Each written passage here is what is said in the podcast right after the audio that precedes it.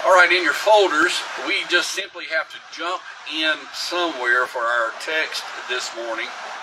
And I am going to be reading to you from Acts chapter number 16, verse 20 through 34. So if you have a Bible uh, or uh, an electronic device or in your folders there, you have this passage in front of you, Acts chapter number 16, verses 20 through 34. Here God's word says, and brought. And we'll develop that out. I know we're beginning right in the middle of a story, but we'll unpack that more in just a minute.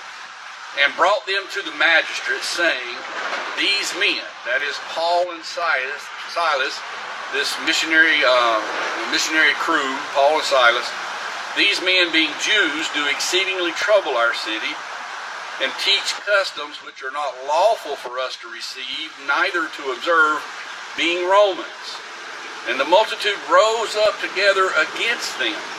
And the magistrates rent off their clothes and commanded to beat them. And when they had laid many stripes upon them, they cast them into prison, charging the jailer to keep them safely, surely. Who, having received such a charge, thrust them into the inner prison and made their feet fast in the stocks and at midnight, Paul and Silas prayed and sang praises unto God, and the prisoners heard them. And suddenly, there was a great earthquake, so that the foundations of the prison were shaken, and immediately all the doors were opened, and everyone's bands were loosed. And the keeper of the prison, waking out of his sleep and seeing the prison doors open, he drew out his sword, a small dagger, and would have killed himself, supposing that the prisoners had been fled. But Paul cried with a loud voice, saying, Do thyself no harm, for we are all here. Then he came, I'm sorry, then he called for light and sprang in and came trembling and fell down before Paul and Silas and brought them out and said, Sirs, what must I do to be saved? And they said, Believe on the Lord Jesus Christ, and thou shalt be saved and thy house. And they spake unto him the word of the Lord and to all that were in his house. And he, that is this Philippian jailer, the one who was in charge, he took them the same hour of the night and washed their stripes and was baptized, he and all his straightway or immediately. And when he had brought them into his house, he set meat before them and rejoiced, believing in God with all of his house. I want to speak today on the thought of salvation made simple. Salvation made simple. It is quite possible to complicate many simple matters. I experienced something like this just recently. I will not bore you with too many of the details, but over the last couple of years, I worked as really it was a full-time, part-time job at UPS, United Parcel Service. I left there in February as I simply could not pastor well while working 50 or 55 hours at a high stress mid management job there. But the, near the end of my short tenure there, I was able to spend just a couple of weeks training my replacement. She had just recently been hired. And as I was showing her how we did a certain repetitive task, then she said to me, she said, Mr. Lewis, instead of doing it like this, why don't we just do it this way? And she showed me a much improved and simpler way of doing something that I had done hundreds of times over the last several months.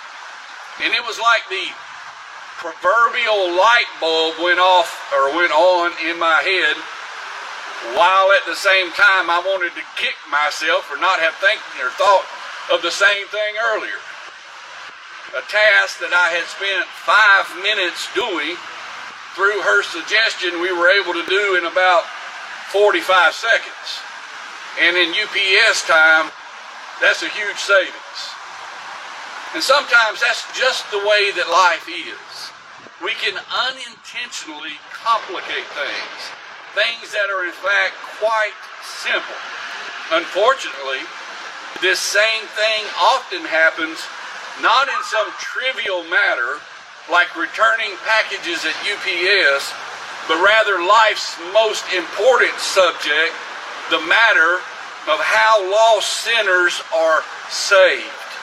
Christians, myself included, can be guilty of inadvertently overcomplicating conversion or of making the act of becoming a believer much more complex than the scriptures ever do.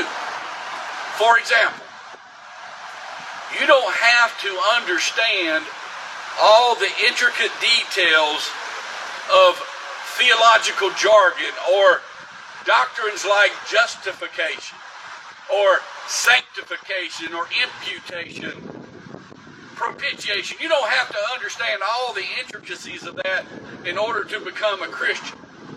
Now, those are good words, and those are necessary words to help us define the doctrine of salvation.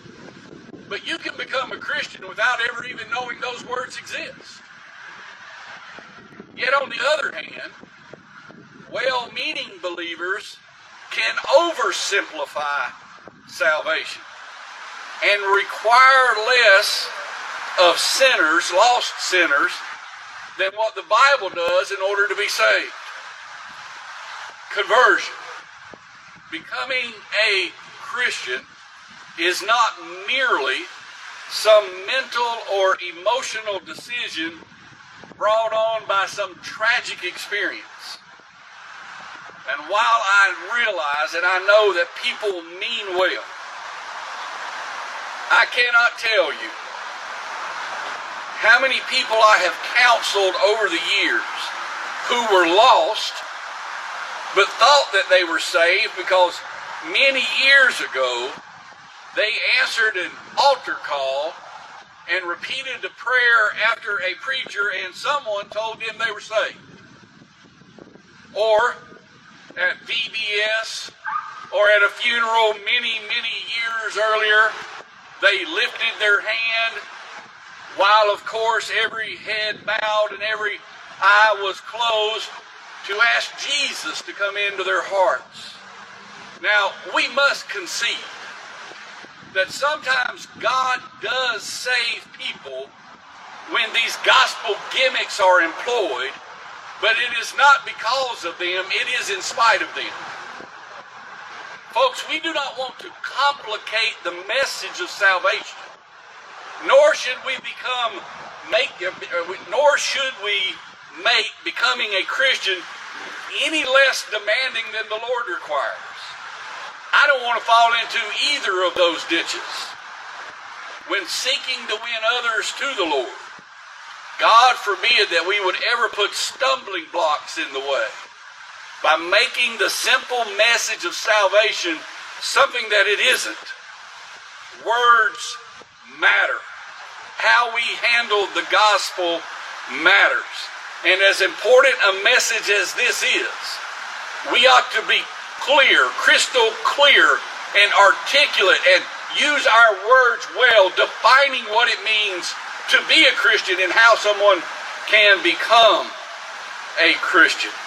Therefore, I would ask that you would agree with me, concede with me today, that the best way to be clear about the all important subject of salvation is to use Bible language, Bible teaching, and Bible example when we are discussing this matter. I believe that to be the safest route, the scriptural route. And in this text, we are given a front row seat to the conversion of a lost sinner and details about how this transformation took place. In this passage, a hard hearted Philippian jailer is broken by God and brought to saving faith in the Lord Jesus Christ. Here in these verses, we find a biblical model of how not just this one man and his family were saved, but how every person is saved or born again by the grace of God. Yes, yes, there are mysteries beyond mortal comprehension in God's eternal, eternal covenant plan of redemption. But for our part, as mortal men and women, becoming a Christian is just this simple. Believe on the Lord Jesus Christ and you will be saved. But I need you, as my teacher used to say, I need you to put your thinking caps on with me this morning. When the Bible says, believe on the Lord Jesus Christ and you will be saved, you must also recognize that we need to be able to accurately answer the unspoken but vital questions that lie underneath that statement. In other words, we need to be able to define what does it mean to believe? To believe. Believe what? And you say, well, believe on the Lord Jesus Christ. Well, believe what about the Lord Jesus Christ? What is it to believe in him or on him. And in Christianity, we throw around the term saved. We ask people, Are you saved? Well, saved from what? Have you thought about that? Saved from what? What do men, women, boys, and girls need to be saved from. And how can anyone ever understand their need to be saved if no one has ever told them that they are lost? These are important questions that we must consider even under the idea of salvation made simple. In the passage today, we will see how a man and his family came to know their spiritual need and how they became born again believers. If today you are under the sound of my voice and you are not a Christian, I pray that the Lord will use this message to open your heart and your mind to see your need of Christ. Now, we are going to work through this passage together, but hold on to your chair. I have eight divisions that I have made within this text. But we will move through most of them quickly. Most of them quickly. The first thing I would have you notice from our passage, thinking on the idea of the simplicity of salvation or salvation made simple, I want you to notice here these evangelists, these missionaries, first of all, suffering persecution.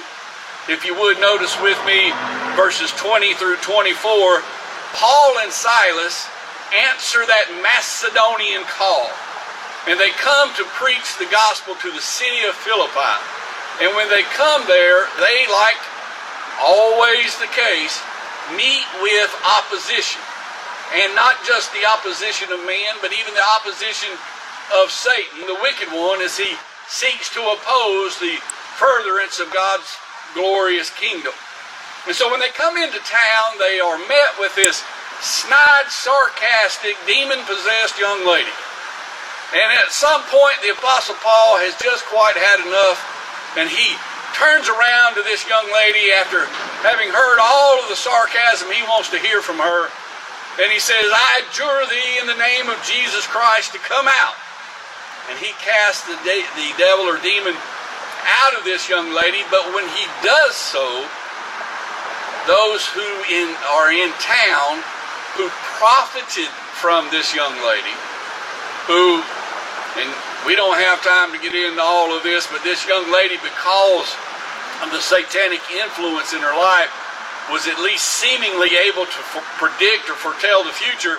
But when Christ came in and kicked the devils out, she had no longer able to do that. And the people in town who profited from this poor young lady's tormented, tormented soul, they weren't happy about the fact that they were losing money now. And the best thing they thought they could do was get rid of these two preachers. So they go to the powers that be, the governing authorities, and they say to them, These men have rolled into town and they're causing all kinds of trouble. Why? You just don't understand. They're asking us to do things that are contrary to the law of, uh, of the Romans. Now, I, I don't want to keep us out here all day, but listen, I got to drive further than anybody, so I don't feel sorry for any of you. I really don't. But don't be surprised when if you take a stand for righteousness, a public, bold stand for righteousness, accusations are made against you that are not true. Your words are twisted, your words are distorted. And that's exactly what happened to these two men, to Paul and Silas. And so the magistrate, the powers that be, arrest Paul and Silas. If you will notice in verse 22, the multitude rises up against them uh, in, in righteous, really a self-righteous indignation, rend off their clothes and command to beat them. And then if you would, in verse 23, and when they had laid many stripes on them, they cast them into prison. What had Paul and Silas done wrong? Would you tell me that? What is it that they had done to merit this type of response from the people in the city and the governing authorities? The only answer is this Yea, and all who live godly in Christ Jesus shall suffer persecution. I want you to hear me, Christian family, Christian friends. We are right now able to do what we are doing right here today. But there may come a time when doing what you're doing will no longer be allowable, condoned. And we, we, you may have to make a decision. Are we going to take a stand for truth and morality and holiness and godliness and biblical principles? And if we do, are we willing to suffer persecution for it? We've lived a long time under the banner of freedom in America, but unless God grants national repentance, that is eroding right from underneath us. Don't be so naive to think that there won't come a point, even in our country, even like where I live in a very conservative small town, where it will not cost you something to be a Christian. You need to be prepared, mentally prepared, spiritually prepared, that if you take a stand for godliness, you too can suffer persecution. We find this is true of them. They are beaten, and then they are cast into, and I find this quite interesting. Verse 24, who having received, this is the jailer, the man, the, the uh, keeper of the prison, the warden, we may call him, having received this charge from the local governing authorities, he doesn't just put them in prison. Would you notice right there in verse 24? He throws them under the prison, under the jail. He puts them in the inner prison and fastens their feet in stocks.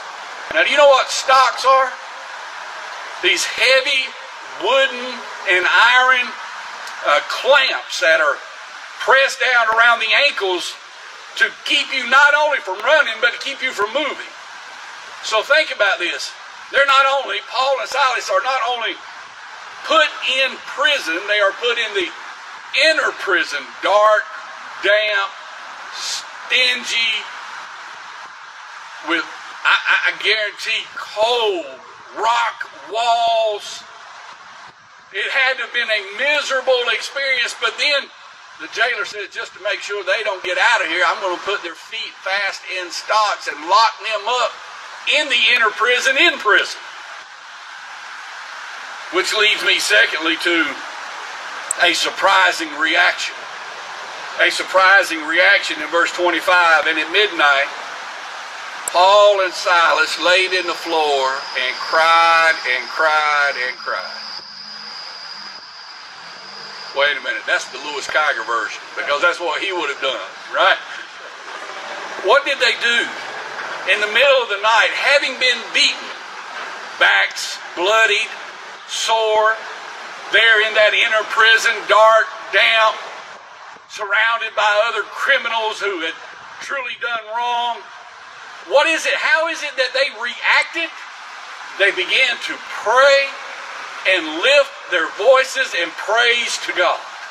What a wonderful example that is of how we should respond when we are persecuted for righteousness' sake.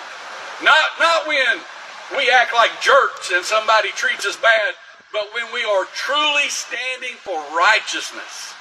Blessed are those who are persecuted for righteousness' sake. Jesus didn't tell us to lay down and cry. He said instead, rejoice, for great is your reward in heaven. I find this an incredibly surprising reaction. It is the grace of God on full display, is it not? That they are able to respond in this way. Can you hear Paul and Silas in the prison lifting their voices, singing in Christ alone? How great thou art, to God be the glory, or probably a little more accurately, singing some Psalms of the Old Testament. How dare Christian people sing Psalms? But that's another sermon for another day. But nonetheless, there they are proclaiming through song and prayer that God is faithful even now. Which then leads to, thirdly, a series of miracles. In verse number 26, 27, and 28. Notice this there was a great earthquake. The foundations of the prison were shaken. And immediately all the doors were open and everyone's bands were loosed. Now let me just stop right there. At some point, each of us are going to have to decide for ourselves whether we believe the historical accounts like the one that we are reading about or not. Is the Bible, is the book trustworthy or not? Or is this just some fairy tale? Some make believe story? Is that what it is? Or can we actually believe that God, in His sovereign providence, sent an earthquake. Now, you want to talk about some miracles? Think about this. Sent an earthquake, jailhouse rock to the next level. Sent an earthquake that shook the foundations of the prison. And in verse 26, it says, All the prison doors were open, and everyone's handcuffs fell off. Now, that's a miracle. It doesn't say the walls came caving in. Doesn't say the roof collapsed on them. It says that God, in His sovereign power, sent this curious earthquake in a miraculous, supernatural way. Now, is that real? Is that what happened or not? You're gonna you got to make up your own mind. You got to decide for yourself whether you believe the book or not. So that the very prisoners there, handcuffs, their uh, those things that were holding them, they simply fell off of them. The doors swung open, but that's not the only miracle. You also see in this that nobody ran. Nobody left. In verse 27, at the close of it, this Philippian jailer supposed that the prisoners had fled, but at the close of verse 28, what did Paul say? We're all here. Now, you want to talk about a miracle. I, I, I think I could be fed, you know, pretty safe in saying there in Perry, we have a probation center. We have a jail. Not too far down the road, there's a prison. But I imagine that if all the doors come swinging open, and the gates were open, some of them men and women would be hightailing out of town. Don't you think so? Rather than staying there, they would be getting gone. Not, and I, I, I feel pretty sure that wouldn't just happen in Perry. That probably happened in Washington, Illinois, too. I, I doubt that prisoners here like being in prison any more than they do in Perry. But God, again, in His providential power, saw to it that not one single prisoner left. This is, in my mind, a series of miracles. But then notice, if you would, fourthly, a suicidal warden. In verse number 27, the keeper of the prison wakes, this earthquake wakes him up, the sound of those jail doors swinging and clanking open awaken him. He sees the doors are open. He pulls out his dagger and is going to take his own life. That may sound somewhat strange to us, but it wouldn't be strange in that circumstance. He knew full well that if he did not keep the charge given him, that he would face a cruel, painful death at the hands of his Roman superiors. So why not a quick, painless death with a little dagger through the heart and get it over with, rather than suffering the anger and indignation Everybody okay back there? Yep. All right. Rather than suffering the anger and indignation of the Roman power. So he wanted to take his own life. He was going to commit suicide. However, again, God intervenes and stops this from happening. Verse 28, Paul cries with a loud voice, Don't do this. Don't hurt yourself again, Paul, soul loving, compassionate missionary, says to this Philippian jailer, Don't harm yourself. Calls for a light, this man does, and he springs in. He comes in trembling. Had he heard the message of Paul and Silas earlier? Had he heard them singing psalms? What is it that God used? We do not know for sure. But God was working in the heart and the life of this Philippian jailer. When he comes in trembling, knowing that it's a miracle after miracle, jail doors open, gates open, and yet no one is left, and he comes in and he asks what I believe is the supreme question. Fifthly, the supreme question out of verse number 30, sirs, what must I do to be saved? Now, this man did not ask, Why are y'all still here? Or, anybody want to explain this miracle of this earthquake? Instead, he asked the superlative question of all questions, the supreme question What must I do to be saved? And we're going to stop right there for just a moment. What does he mean, saved? What does it mean to be saved? The word means rescued or delivered. If you would think of someone who is out in the ocean on a lifeboat with sharks circling around, no food, no hope, they are very soon to perish.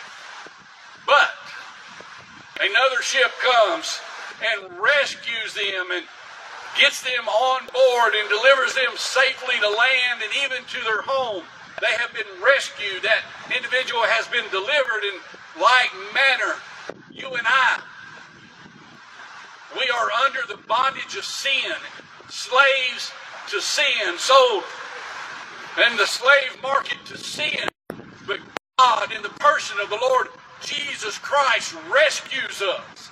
He delivers us. He saves us from our sins so that we are no longer under the penalty of those sins because Jesus bore in his body our sin debt while he was nailed to a Roman cross.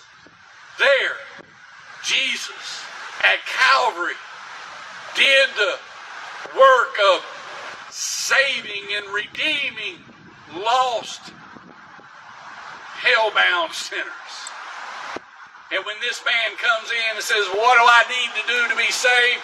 He's not talking about being rescued from the Roman authorities. He means, What is it that I need to do to be right with God? To be delivered from my past, saved from my sin. What is it that I need to do so that all of my iniquities can be washed away? This is the supreme question. What must I do to be saved? But I mentioned something in the introduction to my sermon that I wanted to prop some thoughts into your mind. Saved from what? Our natural reaction as Christians is to say, well, I am saved from the torments of an eternity separated from God and the flames of hell. That's true. That's true. Thank God. Through the glorious grace of our sovereign Maker, we do not have to suffer hell itself. But that's not fully what we are saved from. Are we saved from hell? Yes. Are we saved from sin? Yes. Are we saved from God's fury, holy, righteous anger against disobedience? Yes. But ultimately, and I hope that you will hear me and meditate on this thought, ultimately, we are saved by God, from God, and for God. You hear me?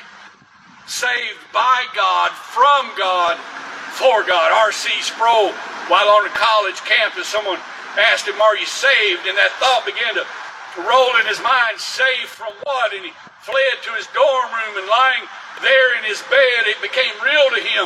I need to be saved from God, from God's holy, righteous anger and indignation towards sin.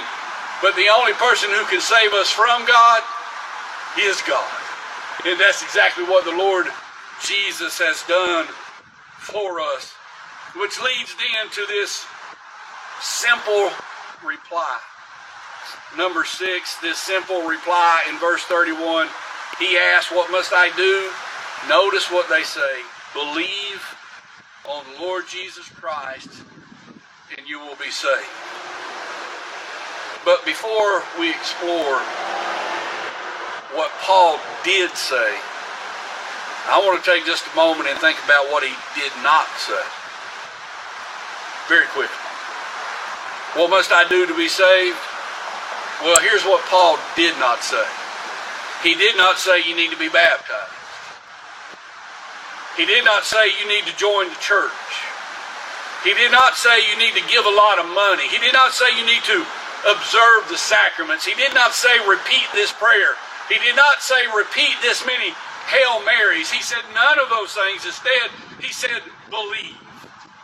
Believe on in the substitutionary sacrifice of the Lord Jesus Christ. But what does it mean to believe? The word has the idea of trusting, to have faith, but not just any kind of faith, saving faith. You know, we live in a society, I, I would imagine some of you have heard this. When you try and witness to people, try and tell others about Jesus, I'm not going to say share your testimony, but when you try to tell others about these things, I'm just picking at Tom a little bit. Have you ever heard anybody say, Well, I consider myself a very spiritual person? Well, I've had somebody say that to me, a couple of somebodies, and I say, I have no idea what that means. I consider myself a very thin person, but that doesn't make it so. Amen. Or others say, well, I have faith, but faith in what? Faith, saving faith, justifying faith must have an object. So when Paul says believe, we need to be answered, believe what? Believe what? Have faith in what or faith in who? And again, listen, I don't want to complicate the matter of salvation. I want to make it as simple as possible, which is why I'm trying to define these words. But I don't want to make it so broad, just throwing out the idea of believe, just making it so broad, so generic, that we get the idea that just because somebody says, Well, I believe in God, that automatically makes them a Christian. So believe what? And the answer is this to believe God's record of his son. That's what you must believe.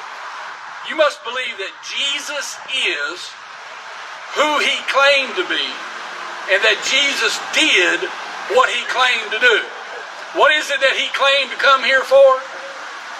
He came to save sinners. Thou shalt call his name Jesus, for he shall save his people from their sins. And when we compel people to believe, we are saying to them, and we need to be clear with our language. You need to believe that Jesus Christ is the only suitable sacrifice for your sins. There is no other. As the Bible will say, there is none other name under heaven given among men whereby we must be saved. Only the name of Jesus Christ. So listen to me. You must believe Jesus is who he claimed to be. And you must believe that he came, that he came here and accomplished what he set out to do. That is, redeeming his people. So, what is the object of your faith? You say, Well, I have faith. What is the object of your faith? And I want to hear, I, want, I hope you'll hear this. Your faith must not be in your faith. I, I, I counsel with too many people who wonder whether or not they're truly Christians. And you know why a lot of them struggle with assurance of salvation? Because they're looking for confidence in their faith. But your faith shouldn't be in your faith. Your faith should be in the finished work of Jesus and that alone. If you look, I don't always feel like a Christian, and I certainly don't always act like one.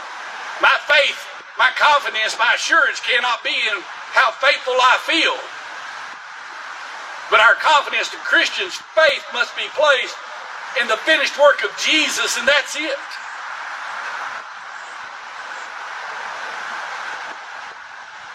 I want to take just a moment here and I want to explore this idea of saving or justifying faith. When Paul says, believe on the Lord Jesus Christ and you'll be saved, would you notice the beginning of verse 32? And they spake unto him the word of the Lord. That is, Paul explained what it means to believe on the Lord Jesus Christ. He explained what Jesus did in the behalf of sinners to this Philippian jailer and to his family. And that's what I want to do with you. I want to explain a little bit more about what that means to believe or to have faith, to have saving faith in the Lord Jesus Christ. Better minds than my own tell us that justifying faith has three essential components. The first is knowledge. Knowledge. That is, you must know, in order to be a Christian, for this Philippian jailer to be saved, to be converted, you've got to know the gospel. You've got to know what Jesus did. You've got to know the record that God has given of His Son, that Christ, the virgin born, eternal Son of God, came and lived a holy and sinless life, perfect and pure in every single thought, word, and deed throughout all of His life, and went to Calvary he spread out his arms and was nailed to a cross. And there God poured out his wrath, his fury on his son, making him to be sin for us. He who knew no sin became sin for us. There Jesus suffered and died in our stead and shed his blood that we can be washed whiter than snow in that crimson flow.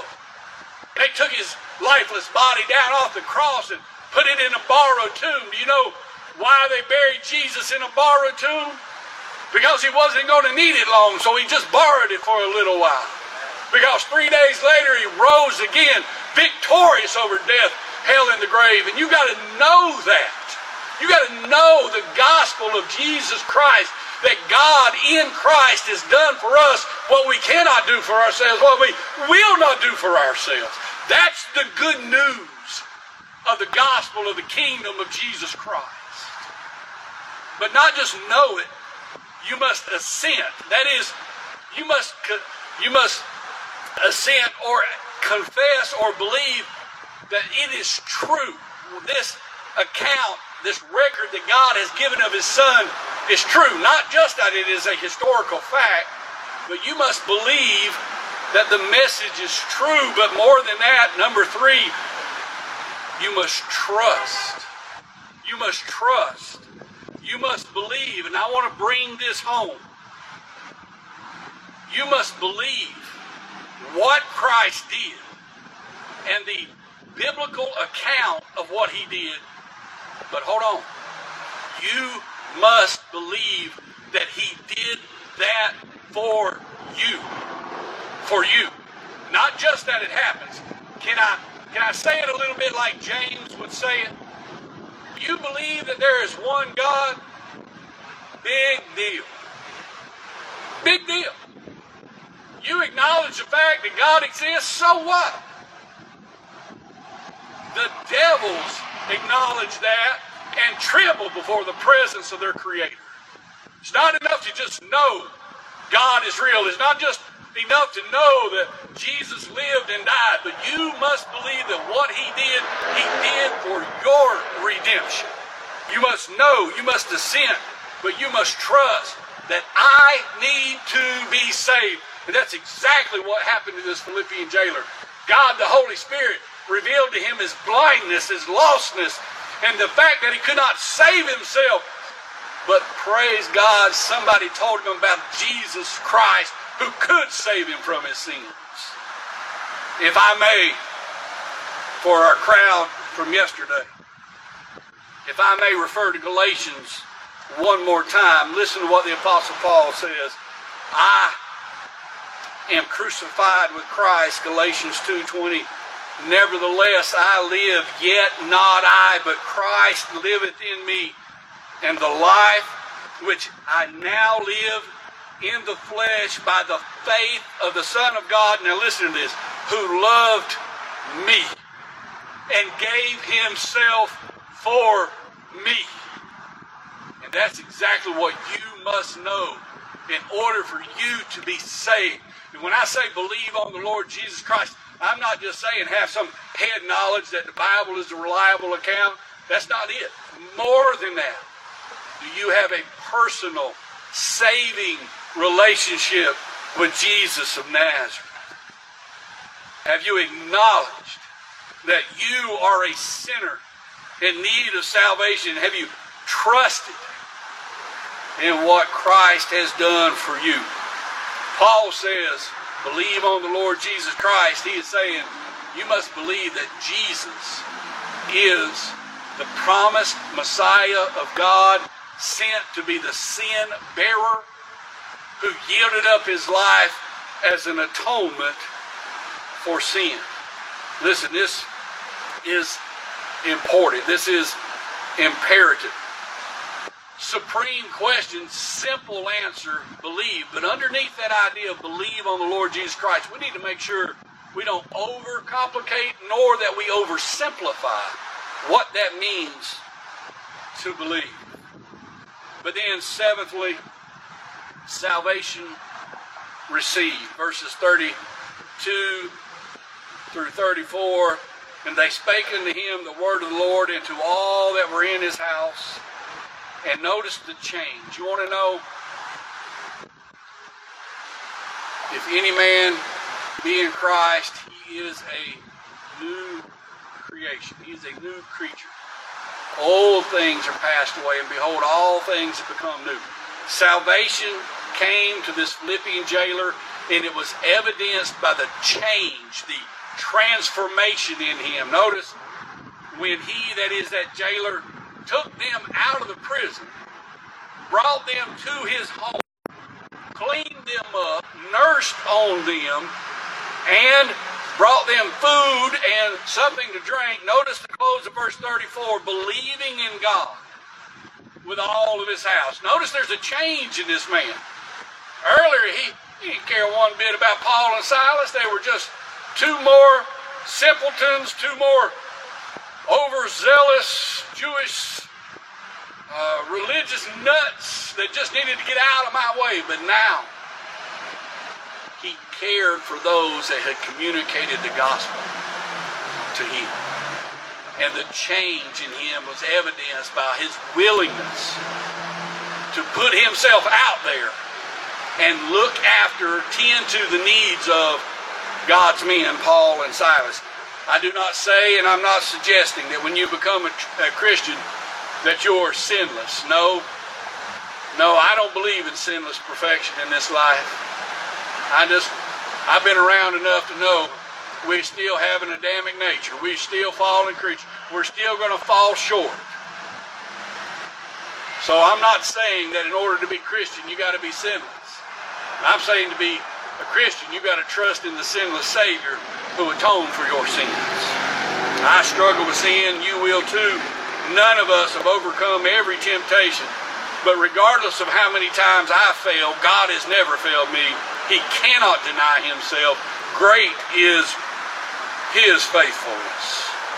His family heard the message. This man was saved, born again, became a Christian, and he wanted his family to hear the good news of Jesus Christ. Which leads me to my final and your favorite point, the last one, the number eight. I just don't want to quit preaching. Submission to baptism. I don't know. Here's the beauty of this. I don't know who's who and what's what. But if you were to ask the Apostle Paul, Silas, Timothy, Titus, on down through those lists of names from the, from the early pages of church history, the New Testament. If you were to ask them about being a Christian, and you said to them that you had never been baptized,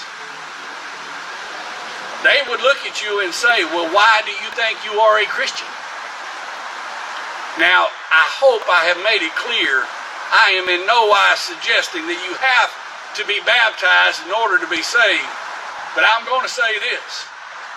If you are a born again believer, why would you not want to follow your Lord in scriptural baptism?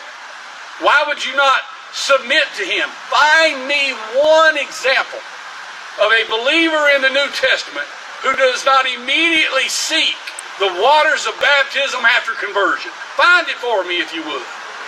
In other words, we get this idea of baptism as church membership, and it's, it's not that it's not that, but it's more than that. Baptism is a public declaration that I belong to Jesus and Jesus belongs to me. And I want the whole world to know that I, the old man, is dead and I'm rising to walk up in newness of life. And I want everybody to know I have been saved. I've been born again. I am a new creation in Christ, and I want the world to know it by a public demonstration of my faith. This man, I imagine some of the other jailers, some of the other prisoners, some of the others mocked and ridiculed, saying, Look at this man. Why, he, he's at one time was a hard, probably retired Roman soldier. And Now here he is being baptized and claiming to be a follower of Christ, but he could not care less what the world thought. Nor should you. Nor should you. I don't know who's a member and who's not a member, but I'm going to say this to you. You ought to be baptized because you're saved, certainly not in order to be saved. So I'm closing now. I'm going to give you a few little final thoughts. I hope that I have helped make salvation simple, to make it clear. I don't want to complicate the message of salvation, nor do I want to muddy the message by making conversion less than what God demands. And what I hope is that if you are wondering, or if a loved one is wondering, what must I do to be saved? That you can tell them, believe on the Lord Jesus Christ and you'll be saved. And then tell them what that means. Tell them what they're being saved from. Tell them what it means to believe. Tell them what saving faith truly is. For those of you who fool around on the internet, if you have not, I would highly encourage you to go to YouTube. And there's a short three and a half minute video by Alistair Begg and it's on the man on the middle cross. And if you can watch that, and it don't make you cry, you need to get right with Jesus. You really do. Because he makes reference to that thief on the cross as he entered into heaven.